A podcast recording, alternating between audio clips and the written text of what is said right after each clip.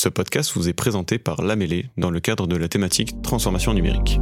N'oubliez pas de vous abonner et d'activer les notifications pour être au courant des dernières sorties. Bonne écoute!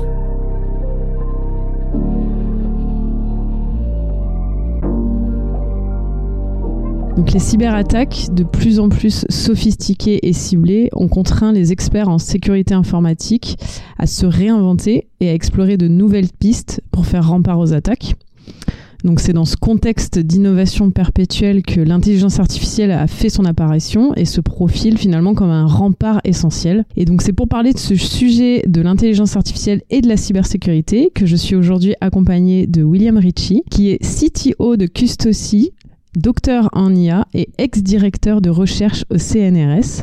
Donc William, est-ce que tu veux bien te présenter auprès de nos auditeurs et nous présenter en deux mots Custocy et ton rôle au sein de cette société, s'il te plaît? Comme tu l'as dit, je suis directeur technique et en fait avec un gros background en intelligence artificielle. Et j'étais directeur de recherche au CNRS, mais dans le domaine de la santé. Donc moi, je m'intéressais aux données, par exemple, du génome humain ou de données d'imagerie. Et en fait, je suis venu à Custocy en tant que consultant au début. Et ils ont fait exprès de prendre quelqu'un qui était en dehors de la cyber parce qu'ils voulaient quelqu'un qui avait un regard un peu neuf pour un peu casser les dogmes qu'il y a autour de l'IA dans la cybersécurité. Nous, ce qu'on fait à Custocy, c'est ce qu'on appelle un NDR. Donc Network Detection and Response. Et en fait, c'est de la protection du réseau du client. En gros, on cherche des comportements malveillants dans le réseau. Parce que ce qu'il faut savoir, c'est que de nos jours, les attaquants, ils vont trouver une porte d'entrée chez vous. Ils vont arriver à contourner à un moment des antivirus et des protections périphériques. Et ils vont rester sur le réseau. Et là, leur objectif, c'est de rester plusieurs semaines, plusieurs mois sur le réseau pour apprendre vos comportements, apprendre les données sensibles chez vous, pour soit faire une attaque et tout bloquer,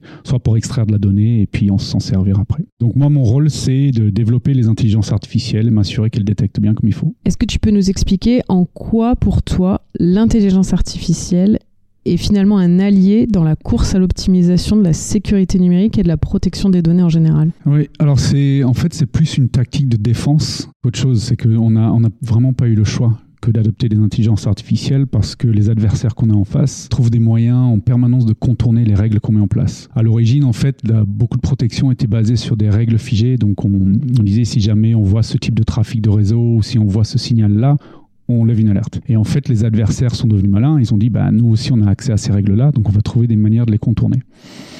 Et en fait, nous, on s'est dit, on va utiliser des approches comportementales. Donc, au lieu de définir exactement une chose malveillante, on va dire, ça ressemble à un comportement malveillant.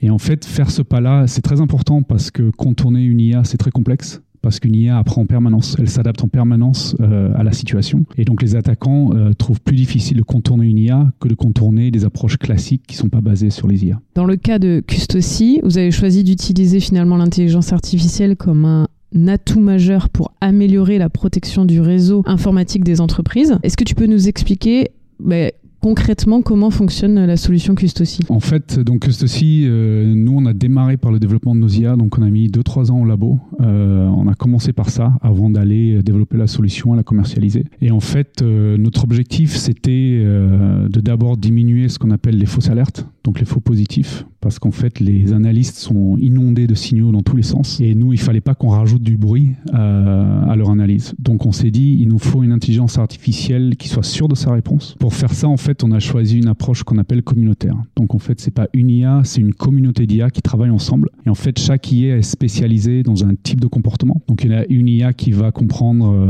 un comportement malveillant sur quelques millisecondes, voir qu'un fichier est malveillant, voir qu'un transfert de données est malveillant, jusqu'à une IA qui, elle, comprend que sur des semaines, cette personne-là n'a pas eu une utilisation normale de son réseau. Et en fait, toute cette communauté travaille ensemble pour donner une réponse finale avec le moins de faux positifs possible. Donc, c'est ça l'architecture de Custocy. Là, tu as commencé un petit peu à le faire, mais est-ce que tu peux nous donner un cas d'usage très concret pour vraiment qu'on se représente comment ça fonctionne? Ouais, pas de souci. On a un exemple récent qu'on est en train d'investiguer là, c'est une collectivité locale. En fait, on a observé 2 types de comportements malveillants. Donc, il y a une machine qui essaie de se connecter toutes les heures à un pattern à répétition qui ne s'arrête pas. Et là, ça fait des mois que ça continue.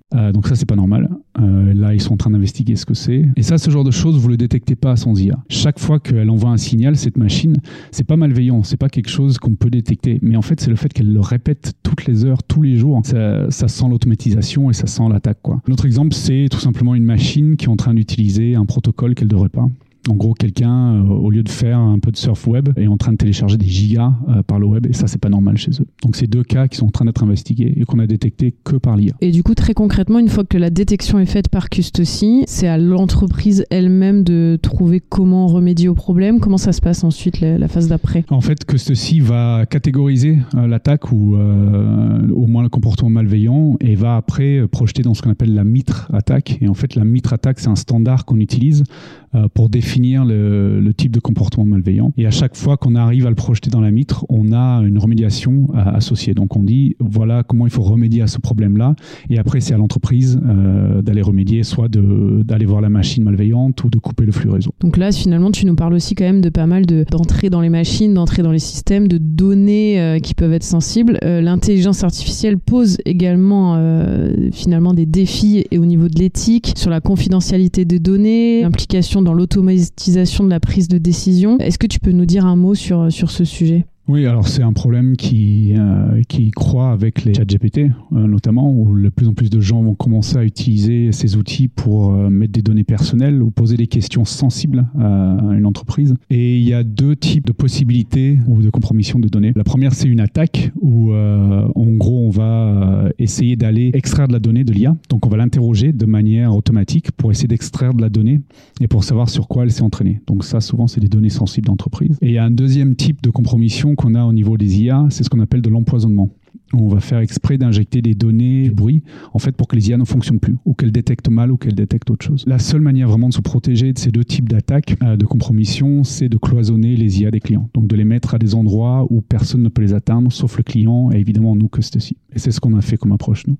Donc au final, le cloisonnement physique est une des seules manières vraiment de protéger les IA et les données. Et du coup, on entend beaucoup parler aujourd'hui d'IA générative. Est-ce que, selon toi, ça va avoir un impact sur les attaques en termes de sécurité informatique? Oui, et c'est énorme. C'est une avalanche qu'on va avoir là, notamment avec les outils comme WormGPT.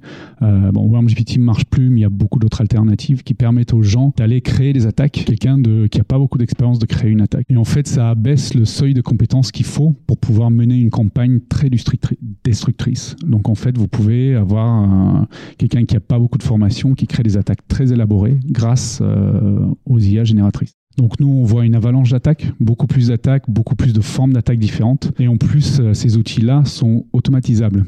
C'est-à-dire qu'on peut leur dire, crée une attaque, et si elle n'y arrive pas, elle va réessayer, et réessayer, et réessayer, jusqu'à ce que l'IA arrive à créer une attaque qui marche. Donc en gros, en face, nous, on n'a pas le choix, on ne peut pas mettre du personnel physique, il faut qu'on mette des IA qui comprennent ce comportement-là et qui soient là pour les contrer.